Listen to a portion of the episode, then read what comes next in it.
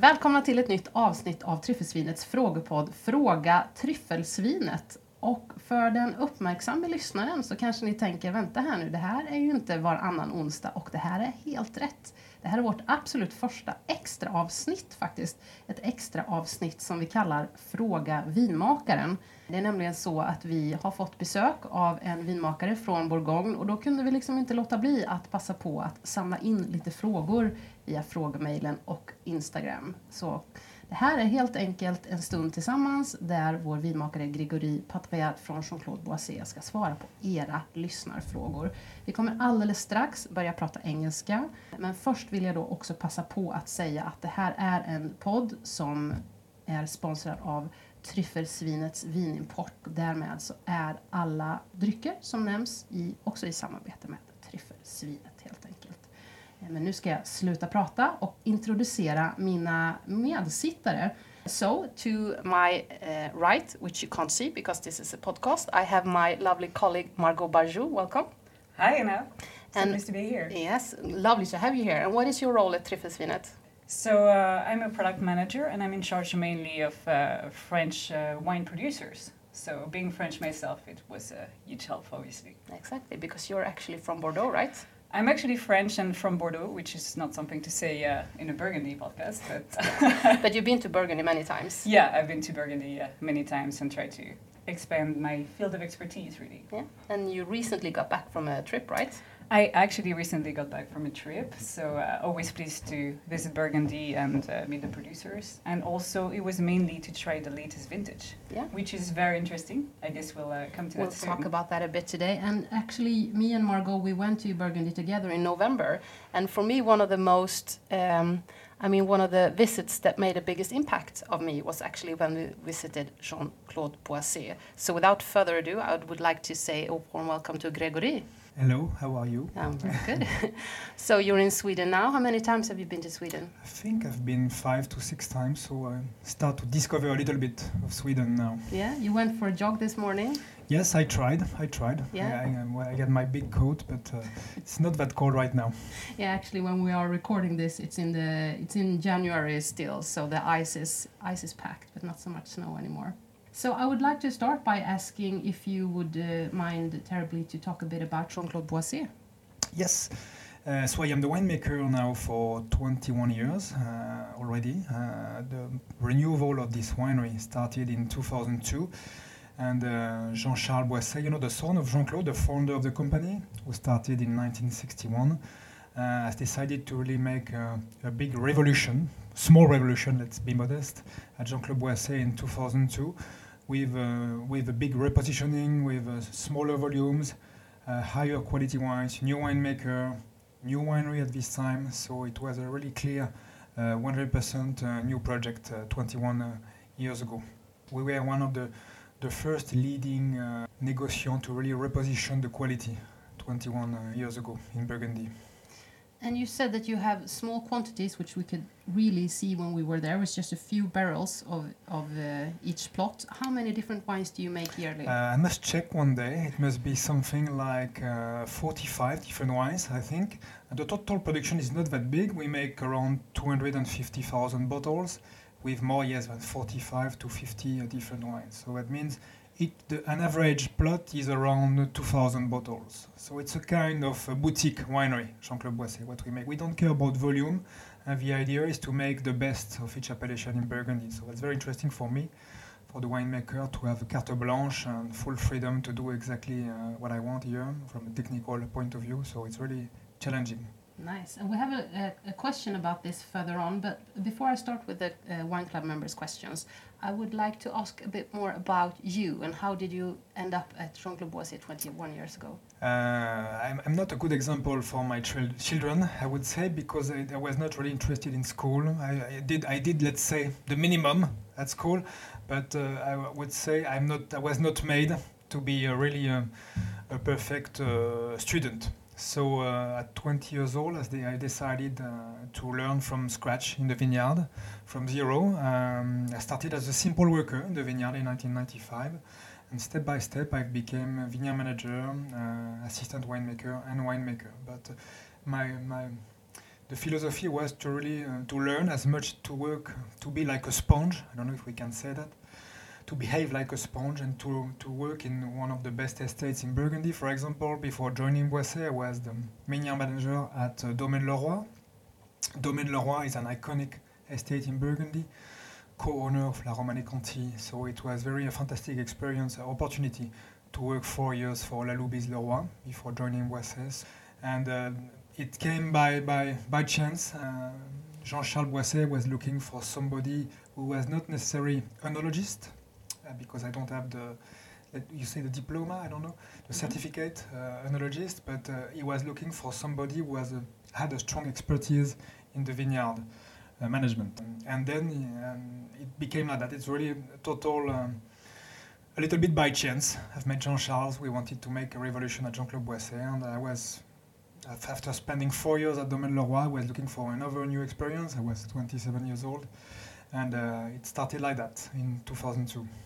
But I mean, that must say something about your skill to be only 27 years old and to be made in charge of such a big project. Yes, but the, the project was is, still not that big. But uh, maybe I was not. I didn't uh, realize uh, the importance of the project. We say there's a French expression. We say la, la fleur, la fleur au fusil. Maybe with the flower in the gun. You know, I started with uh, really no pressure. And uh, honestly, at the beginning, I thought I was.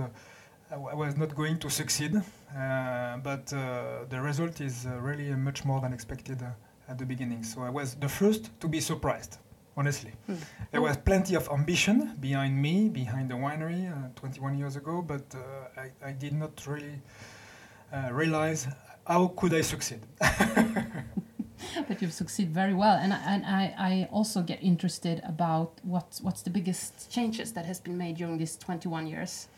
So in fact, it's important to understand that we are we are a negociant, and before uh, I joined the company, it was we cannot say it was it was good before, um, bad before. It's good now. It's much more complicated than that. Before, the Boisset company was doing another had another approach. Uh, before, they were buying the wines uh, to the wine growers in bulk, for example, and they were blending with big tanks. Uh, so there was no really uh, quality approach. It was another, another. Let's say it was another positioning. And in 2002, we the, we were the first negociant to really source the grapes in Burgundy. So um, it was really something unusual for a negociant to go in the vineyard, to select the vineyard, to control, to harvest ourselves. So we were one of the two or three leading company 20 years ago to start in with this philosophy because wine, the quality is made in the vineyard, not in the winery.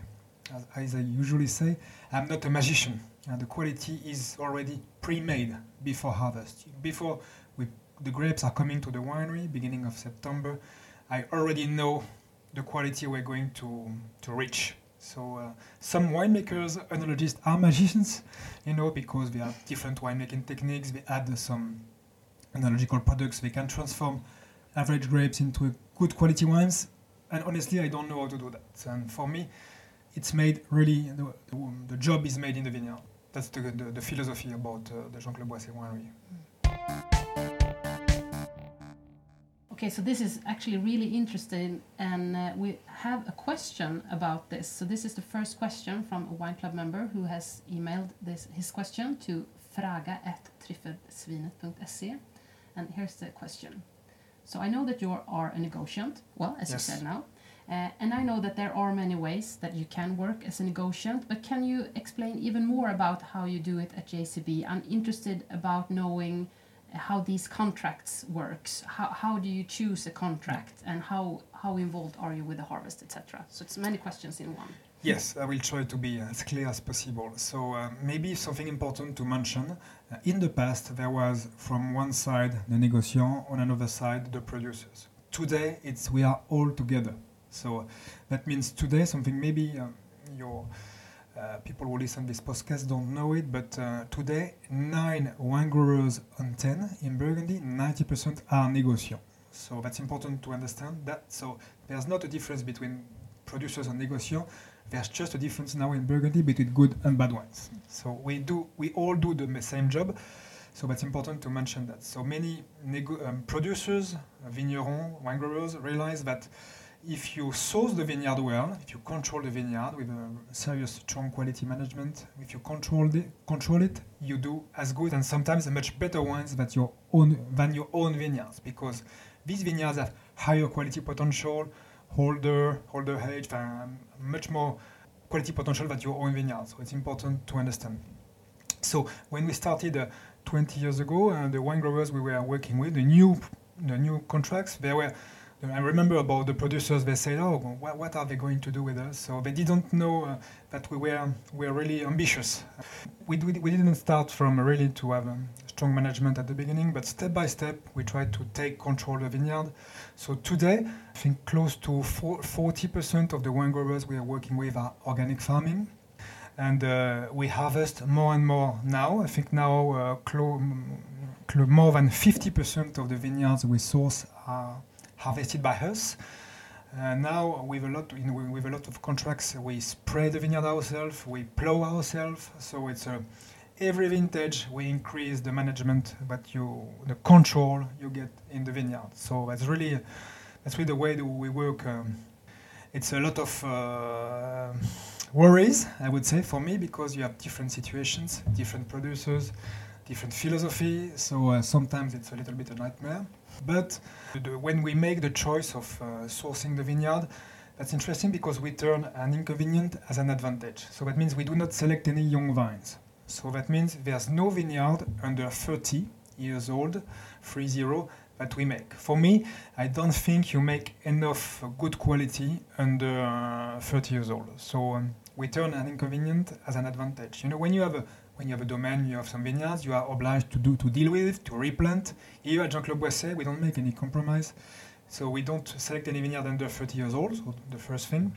And the uh, second thing, uh, we try to be, to really have a strong di- discussion with the wine grower and to really, uh, we, we stop, uh, stopped herbicides now. There's zero herbicides used for now uh, 10 years, the last time it was used. So it's a very strong discussion and a strong. Um, there's really a good good emulation with the working with the pro- producers with. Uh, we're working with. We pay them well. Uh, it's important to, to mention it. So now they have, they have uh, plenty of respect for what we do, and we have plenty of respect for what they do uh, as well. And how does it work with the contracts? Is it year by year, five years, ten you, years? alors, 90% of the contracts we have we, I'm working with now, we have them for more than 20, uh, 20 years so it's a long, uh, long historical uh, story. But it's not like Champagne. Champagne, you have 10 years contracts. In Burgundy, it's more like three years, and you you sign them again. But it's it's more like gentleman agreements, I would say. But uh, I would I would love to be to be more secured. Uh, we can say 10 years would be fine. But honestly, the producers we're working with, 90% are, are still dealing with us without, without any problem. But, yeah, of uh, course, if you pay them well and you treat them nice, of course they want And with the price of the, the grapes, uh, you know, the prices of Burgundy have exploded in the last 10 years. Now, honestly, with some of the producers we're working with, they don't need, they don't even need to make any bottling. I mean, the prices with, we, we pay is as much as uh, if they would but produce their own bottles. So it's really quite very interesting for them uh, now to, to, to sell the grapes. And you mentioned the relationship with the different contracts that you have. Would you would you feel like it's hard sometimes to be involved with the winemaker and to take more and more steps towards managing the vineyard yourself, or you feel like it's a good relationship that you can develop? Uh, sometimes years? it's good, sometimes it's bad. But the, the, the main, the, maybe if, you, if, there's one difficulty I have with the wine producer work with, is harvest date.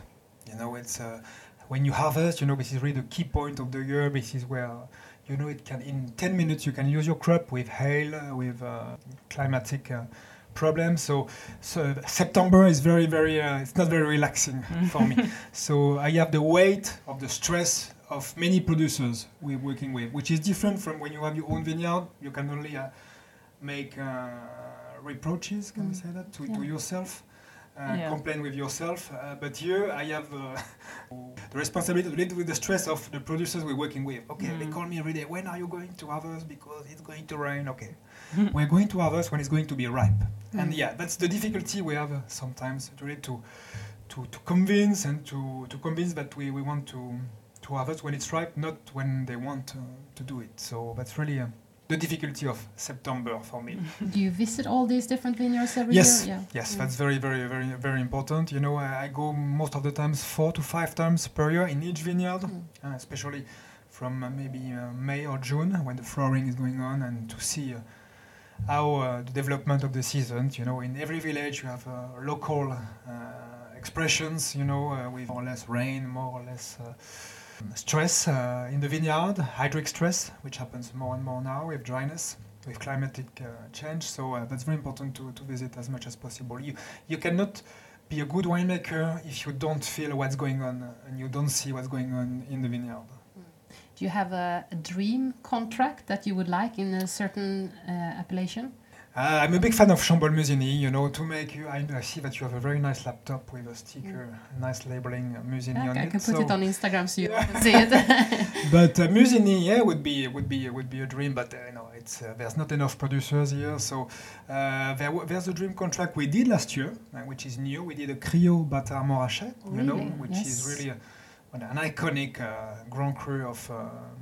In Puligny Montrachet, uh, so that's really uh, fantastic to be able to to get that. Hmm. So we make one barrel, so 300 bottles total production of Criots Bâtard Montrachet. When you but the total size of the Grand Cru, it's 1.6 hectare. Yeah. So that's really nothing. So to get 300 kilos of grapes, trust me, it's uh, very, very. We are very proud of that. So you, you were mentioning it, the, the price increase in Burgundy, and interestingly enough, we also have another question regarding that, and I think it's interesting to to listen to your insights about it a bit more. And the question is, I have noted that the prices of Burgundy have increased a lot in a relatively short time. Why is that? Alors, for different reasons. Uh, the reason number one is Burgundy is small. We are midgets, as I usually say in Burgundy. Burgundy is five times smaller than Bordeaux. Uh, Margaux. Five times smaller. Yes. Wow. Bordeaux is 125 and uh, 25,000 hectares, and Burgundy is 20, 25. So Yeah. it's really, really, really um, 25,000 hectares. So it's very, very small, more or less. So uh, we, first one, Burgundy is small. Second reason, uh, there are not many. Um, I don't want to look like arrogant as well, but there are not many places in the world when you make good pinots like Mm. Burgundy. Maybe you could tell me about, uh, I don't know, New Zealand, about Oregon. Honestly, these the wines that made here are good, but um, they are they are far away from what is Burgundy. So we are very lucky in Burgundy to be let's let's say unique. There's a unique expression of Chardonnay and Pinot in Burgundy. So there are not many places where you can make uh, this uh, such a quality uh, wine. A long historic, l- a huge historic uh, story. You know, 2,000 years. Yes. You know, mostly by the monks at the 12th century. So long historical. Uh, And I think that I heard somewhere that Burgundy it originated in Burgundy. So this is the birth of Pinot, right? Yes, absolutely, Yeah. absolutely. So 2,000 uh, years of, of history, and today uh, Burgundy is I don't like to say fashionable. Uh, this is really uh, maybe the collectors they want to get to get the wines. Uh, maybe it's going to change in 10 years. Uh, the Bordeaux is so. going to be back. I don't know. Uh, there will be a Burgundy bashing maybe in Mm, 10 years. I no. don't know. We must be modest, as modest as possible. But yeah, small quantities, long history. Um, Pinot and Chardonnay are very well regarded, and Burgundy is complicated to understand. So people, uh, when you start to have a, an interest about Burgundy, it's long, long to reach the. I'm happy to be born in Burgundy. Trust me, it's a nightmare to understand all these appellations. It's easy, you know, Chardonnay, Pinot Noir, most of the time, but uh, thousands of expressions of these two grape varieties. And this is what makes Burgundy unique. And many, many wine lovers in the world they want to really understand what is the terroir, in fact. But do you think also like uh, you had the, the frost in 2021, does that also affects the pricing because a lot of people lost crop? Yes, yeah, of course, yeah. It's another reason. Uh, climatic changes. Uh, I, I'm not politically correct when I'm going to say that, but climatic change, climate change, had a good impact. Has a, a good impact on Burgundy. That means when I started 25 years ago in this as a winemaker, there was a lack of ripeness in Burgundy. Honestly, yeah. Uh, when we were harvesting 20 years ago and sometimes even 10 years ago, we were reaching 11, 11.5 of alcohol potential. So there was a lack of ripeness, sometimes green unripe tannins. So now we have maybe one between 1 and 1.5 alcohol more. So now we are 12.5 to 13. So this is the perfect uh, ripeness level. So that means climatic change had a good impact with ripeness with Burgundy, but sometimes we have uh, excess. Uh, which is what happens with climate change. This is the, the main mm, default and the main uh, problem with uh, climate change. So when, when the hail is, is coming, in the past it was arriving, you know, in small part of a village. Now when it's happening, you have 1,000, 1,000, 2,000 hectares Oh, so It's more destroy- more, more more extreme, extreme now. Yeah. in, in 10 minutes. Mm. So that's really, uh, yeah, in 21 we have lost 70% of the whites in one day. You know, 70, 70%. Seven zero. 7-0, Wow. yeah. Puligny Montrachet, we didn't produce any. Saint-Aubin en Remilly, or one of my favorite whites, we didn't produce any. So sometimes we lose 90%, so well, most of the time 70% of the Chardonnay were destroyed by frost late April in 21. Uh, yeah, we have a lot of hail, uh, hail storms. Uh, yeah, in 21 we've lost a little bit. In 19 uh, we had a big hail frost, and sometimes uh, yeah bad flowering that happens in June. In June, so yeah. So Mother Nature, uh, we really realize that Mother Nature is sometimes uh, not kind uh, with us in Burgundy. So. And yeah, so a small production, uh, small productions, small vintages combined with a big demand all over the world Mm. makes that uh, the price of Burgundy exploding, and this is frightening. Trust me, we don't. Uh, I'm not happy with that. So it's really, really uh, frightening. So and we hope uh, this. It's going to, to stop soon, and we, we, we hope, we expect after a good crop in 22, a good crop in 23.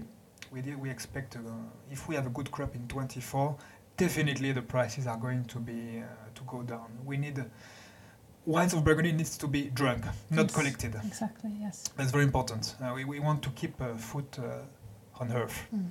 Do you feel like, as a négociant, you have a responsibility to uh, to maintain these prices, producing more volume than maybe micro producers? That you're setting a bit the trends on the prices, and you try to think of the whole of Burgundy. We, we would love to, but uh, we, we, do not control uh, Mhm. everything, you know. Uh, Mother Nature at first. The second one is many small producers now are négociants, as I said. So uh, they, and they don't care about uh, paying 5, 10, 15% more the grapes than others. So that makes a big competition and uh, we, we would love to do our best, but uh, we do not uh, control the, the machine uh, Mm. of uh, what is Burgundy uh, now. And you mentioned the, the, the climate change, and actually, there's a number of winemakers that we've been t- talking with that also, also mentioned that at, to this point, the climate impact has been positive, but they, I mean, because uh, of the ripeness of the grapes. But do you feel like you have to take steps even now to make sure that climate change doesn't affect you badly in the future? Or Yeah, uh, something maybe w- w- important to, to mention compared to before. Yes, honestly, in the past, I think it was easy to harvest in Burgundy. The latest you would do it, the best you were. Usually, the most uh, patient you were, and the most uh, good the wines were in Mm. the past. Honestly, because yeah, you were you, you could wait for for the, the, the, the good weather. If you were, were patient, uh, it paid. But uh, now uh, you can harvest overripe. Mm. It's true. Uh, since maybe vintage 15, when I read the first vintage, I realized that you have to be careful with a harvest date. And I think 20% of the wines we harvested in 15, I was not happy with. Maybe we did it too late.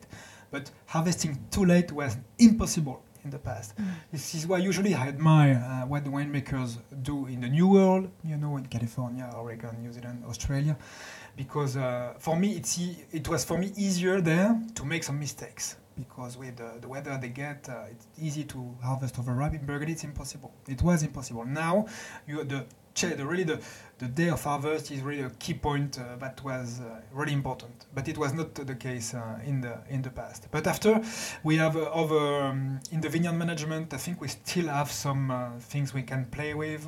You know, with different we can use, for example, um, different new clones which Mm. are uh, later ripening, uh, new rootstock that can make the grapes uh, ripening later, different pruning system Mm. as well that makes uh, the um, so vineyard uh, ripening later. So Yeah, because before you wanted to give as much sun as possible. Yes. Now you maybe want to introduce shade even. Yes, guess, yeah. absolutely. So now we try to do a little bit the opposite. Mm. uh, to, to but I think we have uh, we, we still have some we can play with some uh, we have the the I don't know to say in English. Uh, on, our, on les armes, we have the guns to to play with, Mm. Yeah. And to adapt. to adapt. Yeah, We yeah. can adapt. Mm. Yeah, Burgundy can really adapt to uh, climate change. I think.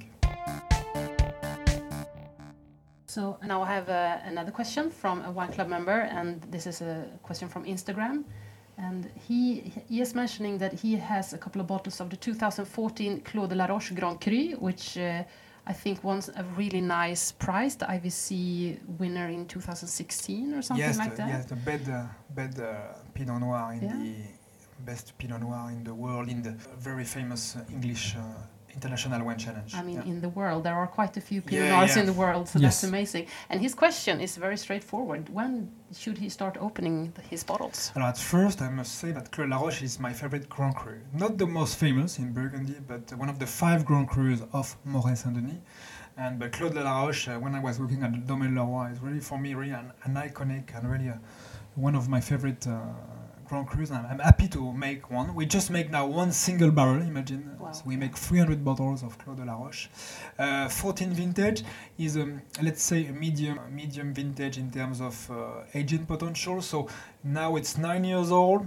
Why not? Why not drinking it for this year? Hmm. But I think in the next five years it should be good to to have a pleasure with. But I mean, Clos de la Roche uh, has a Grand Cru in, of Burgundy. It has always uh, good, serious uh, potential. But in this vintage, uh, maybe yeah, mm, in the next five years it would be good to to have pleasure with. And looking at the like the rec- most recent vintages, which one would you say has the most longest aging potential?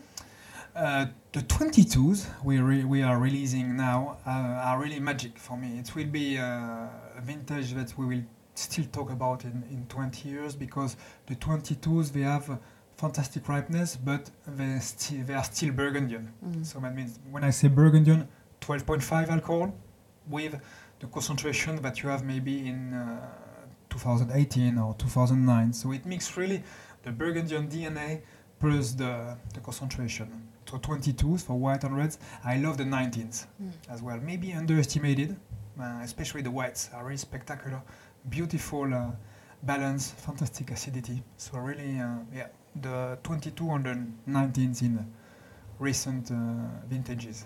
And you know, Margaux, when we went there in November, we get to try a lot. Uh, well, I mean, basically only to 2022, Exactly. yeah. and we were blown away, especially after your visit. And we do have a question from Maria from Instagram, and she basically wants to know more about the 2022 harvest. What what made it so magical?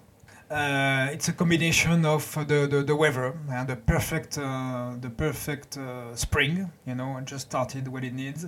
The perfect flowering date. It happens mid June usually. Perfect. So that means uh, the good crop uh, potential and the perfect perfect summer. A little bit dry, but not too much. Not as much as uh, 20, for example. So this is the perfect Mother Nature vintage. Uh, a little bit of uh, wind uh, in summer as well, and uh, and super uh, harvesting uh, conditions, super fantastic weather in September. That's really the, the, the, the dream vintage in terms of uh, climate this uh, this year. And- so uh, and you know, yeah. when to, to make a perfect vintage, you need no, no you don't need any excess. No. So just a perfect amount of rain, perfect amount of everything. We had just what we needed in uh, June. I remember uh, we have a very good, nice amount of water uh, in June, and it helped really the vineyard to to grow and to continue the ripening uh, until uh, September. And how would you say that this translates to the glass? Because what we heard when we went there was a lot of producers said that 2022 is very terroir driven. You can really feel the terroir in the wine. Would you agree? Yes, totally. Because yeah, one more time, because there's no excess in anything, so not over ripeness. So you really feel the DNA. You can between Chambolle-Musigny, Gevrey-Chambertin, and Nuits Saint-Georges, you really feel the the differences easily in that kind of vintage, which is not that easy in 20, for example. We, we, we've tasted uh, Mm. 20 uh, yesterday night. So 20 is very good, but so much concentrated. But sometimes you don't feel the, the really the, the differences between the, the, the terroir expression. You need a bit of a subtlety. But Yes. I, I would add as well. I mean, we went to Burgundy in uh, November. It was Anna, Mm. and I was already amazed. Like tasting from barrel, such a young vintage, the drinkability Yes. of the wine, and I think that shows a lot already of the future potential of the vintage. Yes. Yeah, absolutely. And Margaux, you are uh, responsible for all the allocations of the 2022. When we can, when can we expect that Tryffelsvinet will start selling 2022? Uh, 2022 we start being bottling around now and Yes, up last June, week I was say. bottling some reds, most of the reds, Yeah, and we'll bottling the whites uh, next month. yeah, exactly. So it comes during the, the spring, I would say, uh, for most of our Burgundy producer up till the summer. So we can expect some deliveries that are this summer and next fall. So uh, Can't we have to be patient a little But, bit. but correct me if I'm wrong, because we do have two lovely listings on Systembolaget from Jean-Claude Boisset. They are 2022, right? Yes, exactly. Yeah. So Les Ursulines. With the Bourgogne Pinot Noir and Yes. Bourgogne Chardonnay Les Ursulines, which are the two most important wines of the range, you know. If you Yeah. judge the credibility at these, with these wines, you know.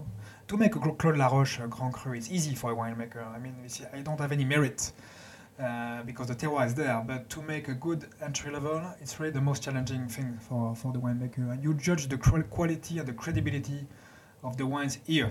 If the little one is good, as usual, the top one should not be bad.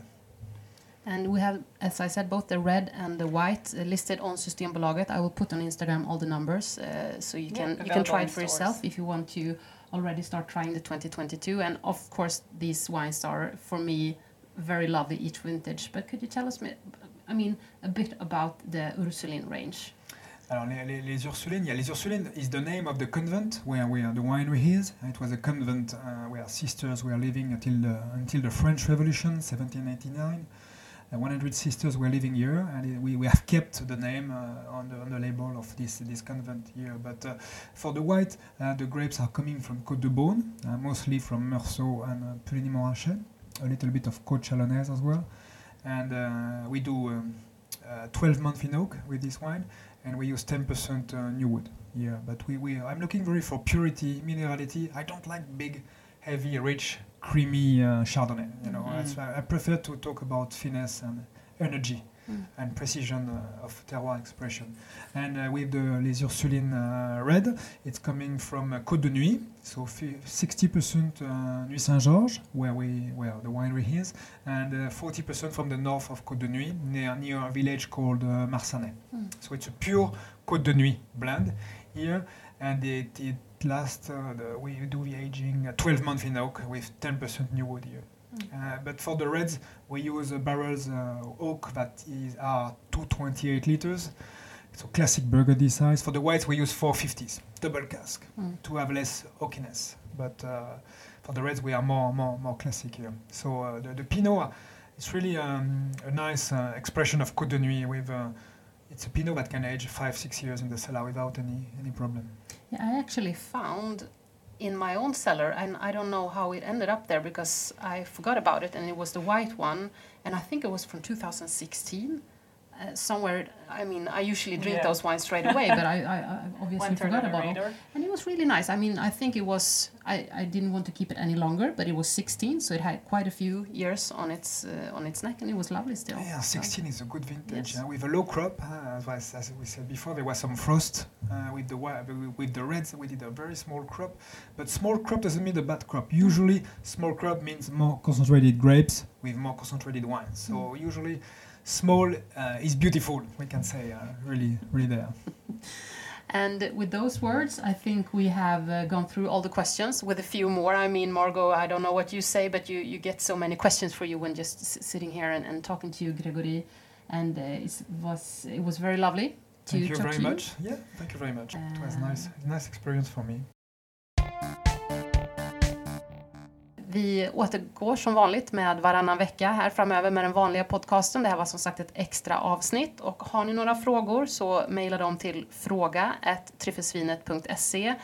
Bli medlemmar på, i vår vinklubb. Det gör man på www.tryffelsvinet.se och man kan också kolla in oss på Instagram där jag kommer lägga ut lite bilder utifrån det vi har pratat. Lite bilder från Jean-Claude Boissy och lite artikelnummer och liknande. Och på Instagram heter vi Tryffelsvinets vinklubb. Enkelt och bra. So, thank you so much. Thank you very much. Thank Have you.